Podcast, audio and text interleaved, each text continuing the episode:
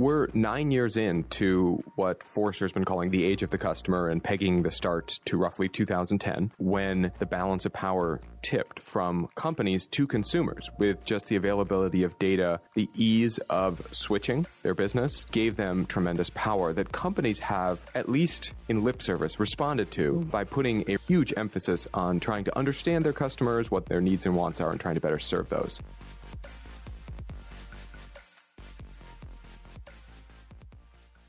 Hi, everyone. Welcome to this week's episode of the CX Cast. Sam Stern, joined as always by Jenny Wise. Hi, Jenny. Hi, everyone. This week's episode is a very special episode. It's our 200th episode. And so Jenny and I, as well as Will and Amanda, thought we would take a look back and revisit some past episodes. And we're going to play some clips for you, but look back at what are the things that keep coming up. First, we're going to hear from Rick Parrish sharing the results of a survey that practitioners at companies have taken summarizing their CX management maturity. And so this is self reported data. And I think it's fascinating what we hear.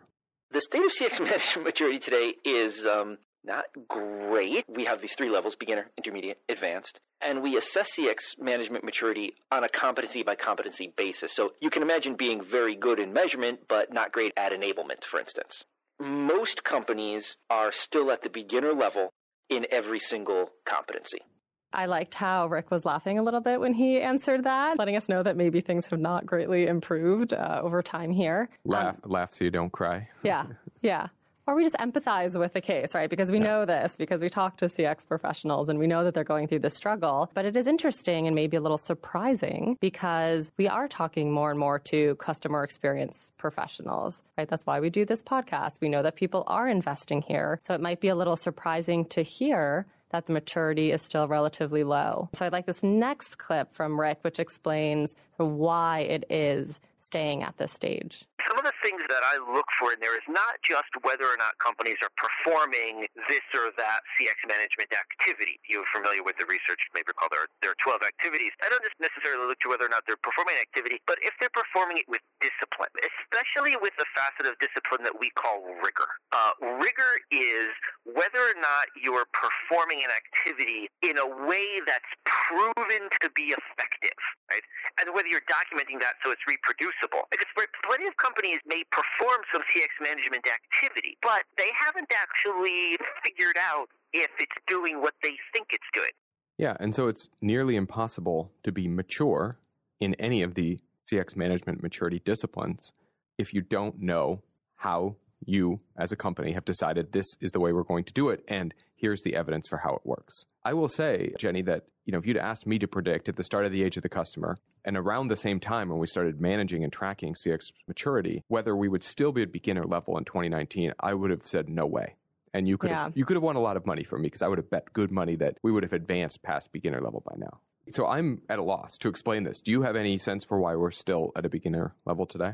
Yes, I think that there are many factors at play, and it will vary depending on the company and the industry and the type of business that they're in. But we know that people are interested in CX. They are hiring people to be in charge of CX. But I think it does come down to a resource, an employee problem, right? So that they're not necessarily given the resources to measure the customer experience in the way that they would like to, right? So that reduces the rigor. And also some of it is still cultural. I think I was having a conversation with someone the other day who was saying that they needed to give these recommendations that we were giving around experience design to the CIO because they were the one in charge of the strategy. They were the one who needed to hear the story in order to make something happen. I was like, oh, well, you know, we're talking to the customer experience professional who's thinking holistically about this customer journey then that should also have an impact, right? And the answer was no.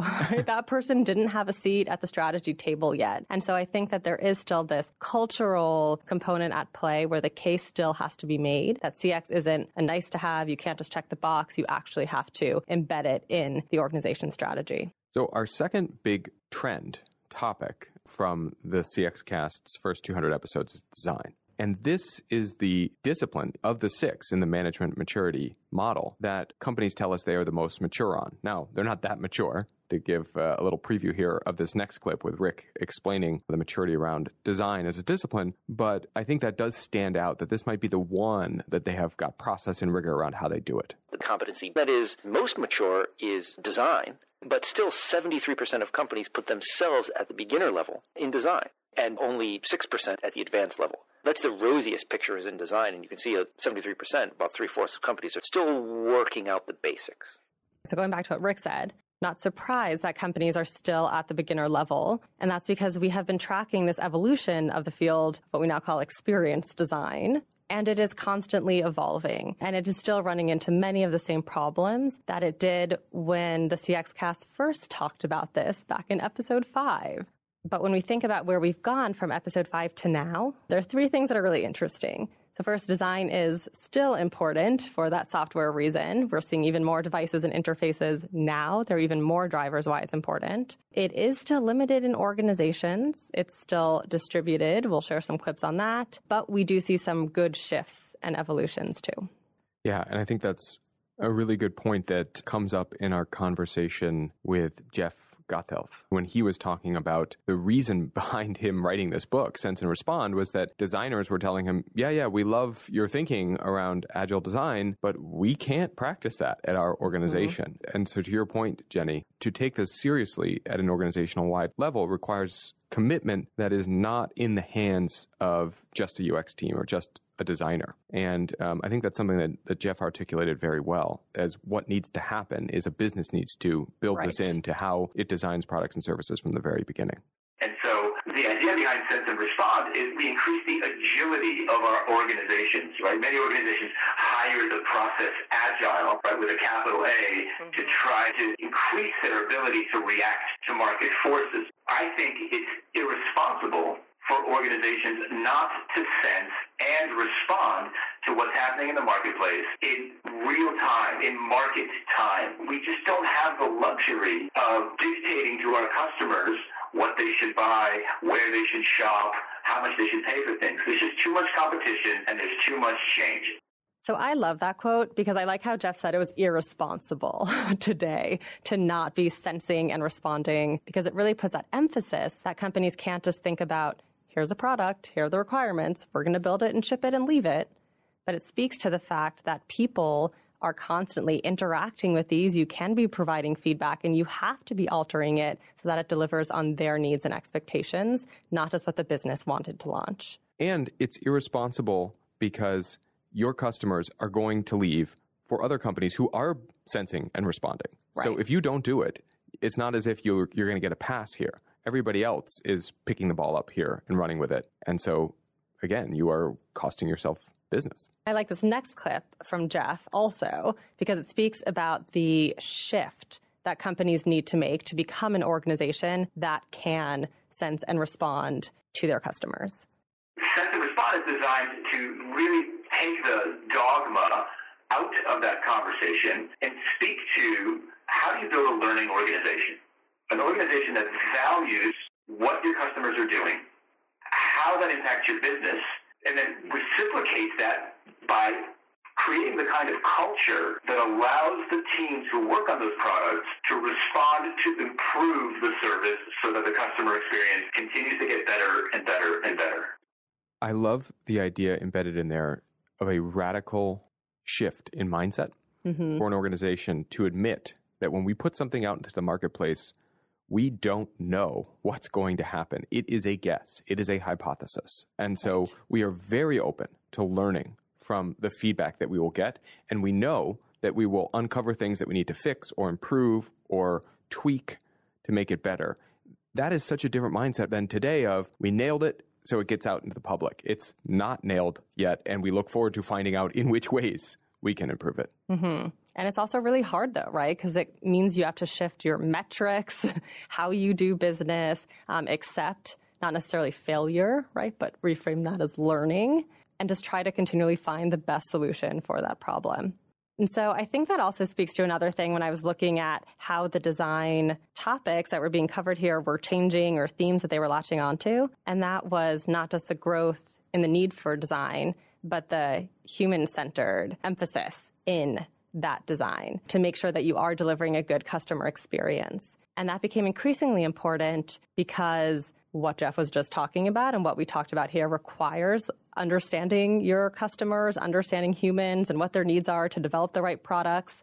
But it also can help you avoid chasing shiny objects and innovation theater and something that I hate to see out there because we do have so many new technologies today to use and to design and to interact with customers like voice that you have to make sure that that end experience is value added and something that is useful and usable. And so for that, we can cut to a clip from this year's CX predictions. So we cover a big range of trends, and then we included something about human-centered design and the relationship between that and digital customer experience. Why are you highlighting that? in this digital CX? Like, shouldn't you just be sharing the newest, coolest gadgets and technology use cases and interface designs with us and then leave it at that? Why is human centered design so prominently featured in this report about digital CX trends? Customer experience is all about perceptions, and what we found is that the best way to create positive perceptions is to use human centered design. This speaks to the design process, which is bring people in to co create before you even build it and launch it right? So that you don't have to put, and this is a big lesson out there for everyone trialing technology, you don't have to build out that full experience and put all that resource and time and money into it to test it with users. Right, so you can do a Wizard of Oz prototype pretending to be Alexa, talking to a human, see the type of questions that they ask and what they find weird about a voice only interaction before you build it. And so a big component of that human centered design process is, of course, the research which, you know, similar to as we talked about this lack of rigor with the other CX practices can still exist in research when companies are treating it as a bolt on instead of embedding it in the process. And though, so there are some lessons to be learned from companies that do embed research include research at a high strategic level so that it's informing the product strategy, and also arm research with the ability to talk with other stakeholders in the organization so that their ideas stick. And I really love this quote from Kelly Price that explains how effective research can be done. Oftentimes we see this happen, particularly within technology companies starting at a product level of embedding researchers within product teams this has become sort of a ubiquitous best practice at most technology companies. And the reason for that is by having a researcher embedded within that team, research becomes less like something that it sits external to the process of how decisions are made, right? As like, oh, we're like at this point in our process of decision making, let's call in research. No, like they need to be there from the beginning and helping to shape what are the questions that we're asking? How does this relate to what we already know? And researchers also, you know, by the it's not just about product teams, for example, understanding research. It's also to be about researchers understanding the product and understanding everyone else works, right? It's a two way street. What I think Kelly articulates there, it makes me think of, is that the research is so responsive to the needs of the business, to the questions you want to ask, that it feels completely intuitive to how you're designing products and services. Right? It's, it's integrated. It makes sense to do it. It's not this separate research activity that sometimes I think research gets into that sort of separate world of research on its own rather than research to answer questions that we have that we want to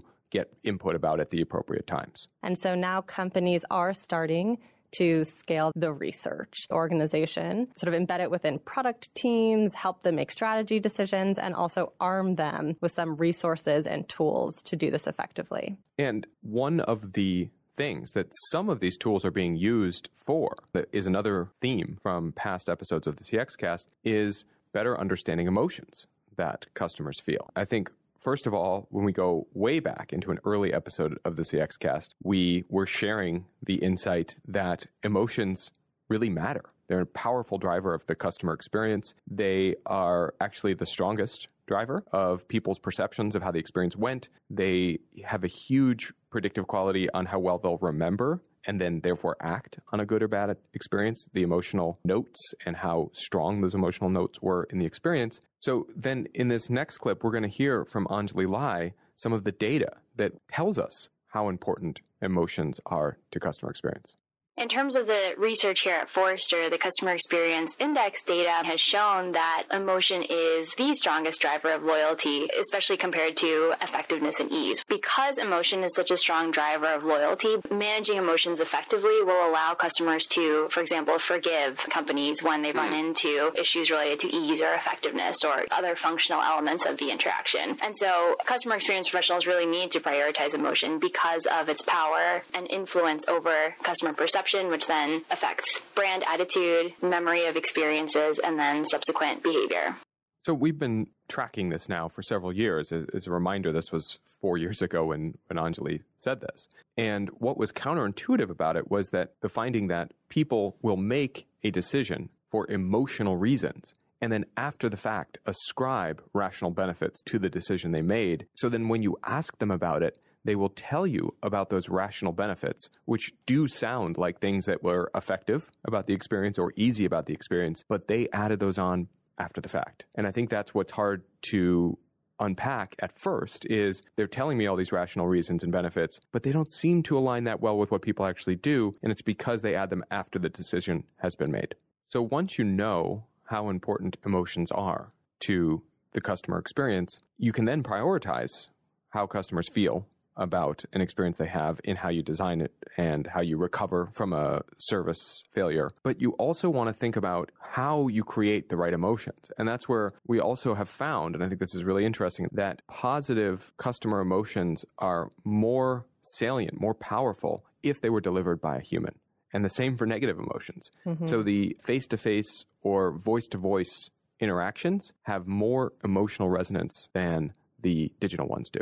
And so I find that especially interesting because so many companies today are focusing on chatbots, right? And self service and how can we automate and increasingly remove humans from the process to make it faster and more efficient. But this really emphasizes the fact that that may not be the best solution, or that even if you have designed some experiences that are self service or automated or technology based, there should still be a human who's available to interact with for those moments when the customer wants to. Yes, and even as companies are trying to do more self-service, you know, use these new technologies where appropriate, they cannot ignore the existing remaining human interactions because mm-hmm. they have mm-hmm. such an outsized role. And as more touchpoints likely continue to move to self-service and digital interactions, the remaining fewer human interactions become even more important in how the experience is remembered. So to your point, designing those switchovers so that they work well to the human is important and putting great emphasis on the human nailing that touch point through training, right. through giving them the time and the sort of openness to take as much time as needed with the customer. That's really important because otherwise all the great self-service you enabled is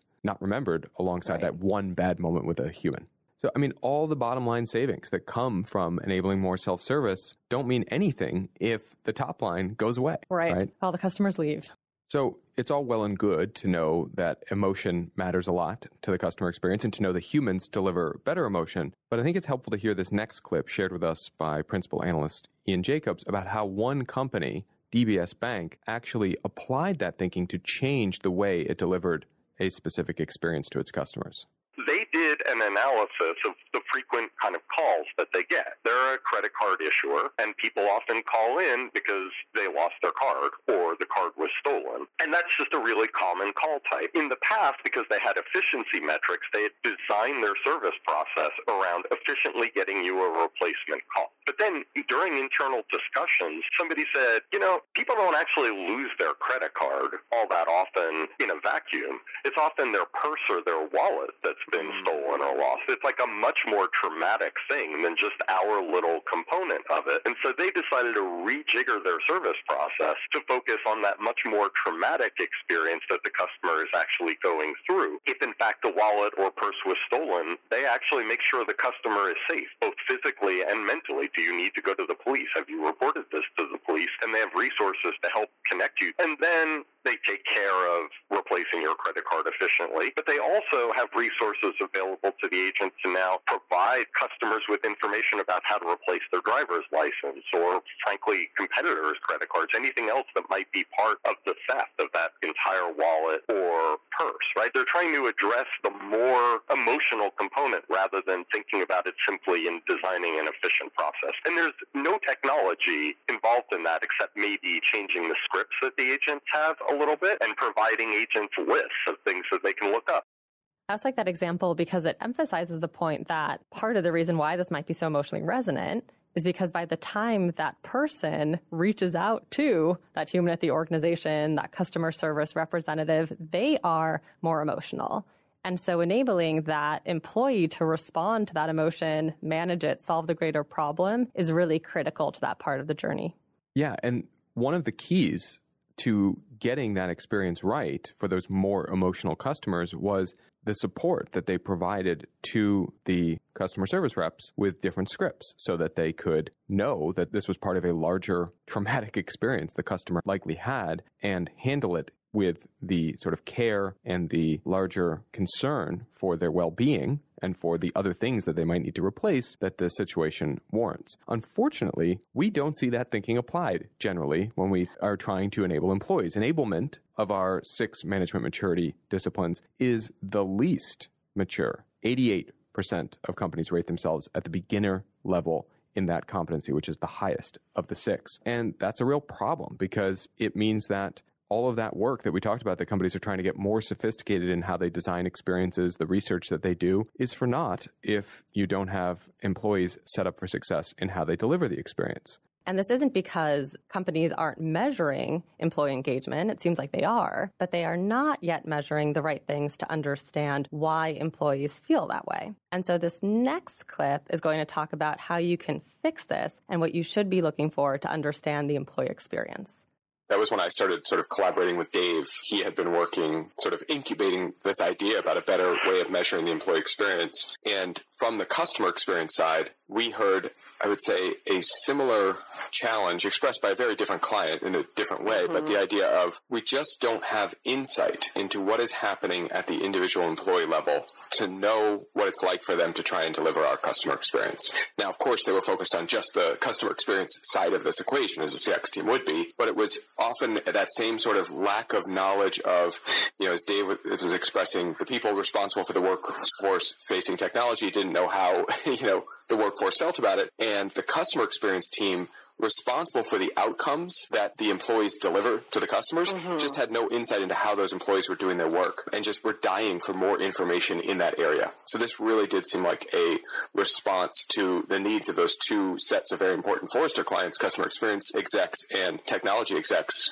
who are responsible for workforce technology. And so, if you don't know the state of your employee experience, starting to measure it using something like the Employee Experience Index is a really good starting point. And in this next clip that will feature our colleague, Principal Analyst Dave Johnson, talking about what leads to better customer experience delivery, one of the things that he's highlighting is improving employee experience leads to more discretionary effort. And I think he does a really good job of laying out why that matters to CX delivery when people choose do something to go above and beyond, that's what great customer experience is made out of, right? Is when people get more than what they expected. The difference between one definition of a positive customer experience or customer satisfaction is the difference between what's expected and what's received. And when people can consistently go to an organization and go to a company they do business with and receive more than they expect, that's a product of discretionary effort. And there's an IBM study that showed that about 95% of employees reporting a positive experience with their company say that they will engage in activities that are beneficial to their company, but aren't necessarily part of their job. And for those that report a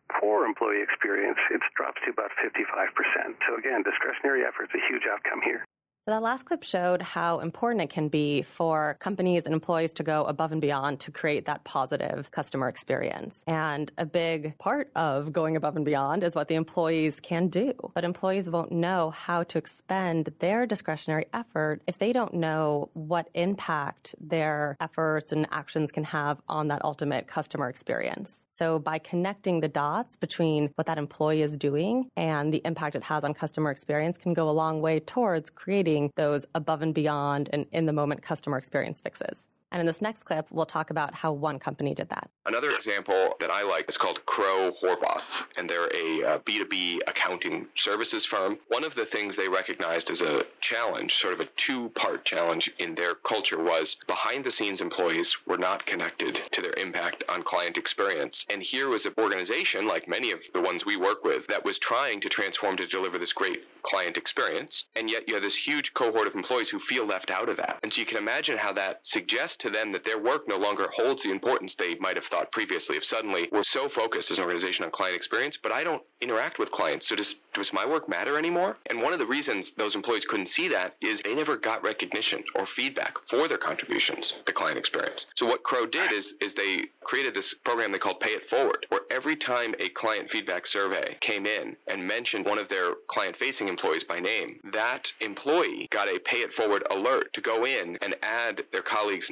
names to the story. Who else helped you? Great. With a particular focus on behind the scenes employees to start one to show the behind the scenes employees probably in, in many instances for the first time this is how you help us deliver great client experiences this is already validated by the client survey coming in and it's a recognition moment and they saw the percent of employees who said they'd been recognized for their contributions to client experience went up by more than 50% all right. That was our look back at the first 200 episodes of the CX cast, where we talked a lot about CX management maturity, design, emotion, and the employee experience. Um, Jenny, if you look forward at the next 200 episodes and we are having our 400th episode, what do you think we will be counting as the major trends in terms of topics that we've covered in that time? Hopefully the maturity won't continue to stagnate as it has from your prediction from nine years ago, that we would be further along. So I think we'll begin to see many more organizations who have mature CX practices, which means that they have scaled, that they are recognized, and that they are playing a strategic role. Um, I also think there'll be some other topics that will get a lot more attention. So inclusive design mm. is a topic that we've had a little bit on the CX cast, but I think that is increasingly important for companies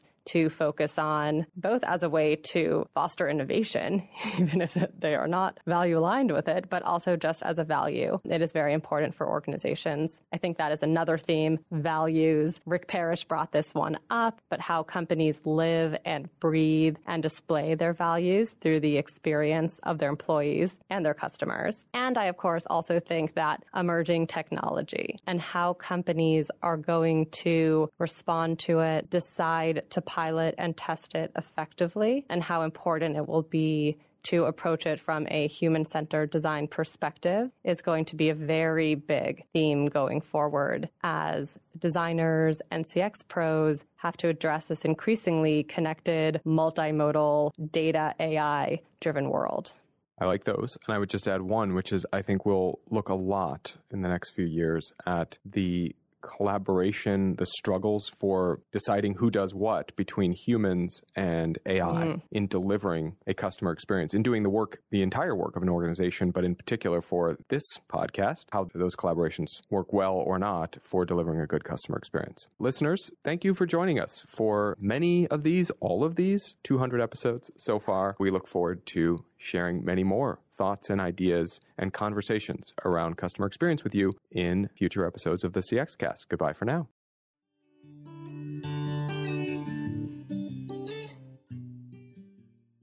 Thanks to our colleagues Amanda Chen for recording and mixing the episode, and Will Wilsey for editing and publishing. And listeners, if you have questions, feedback, comments, or suggestions for new episodes, please email us at cxcast at forrester.com. And remember, your customers' perceptions are your customer experience reality.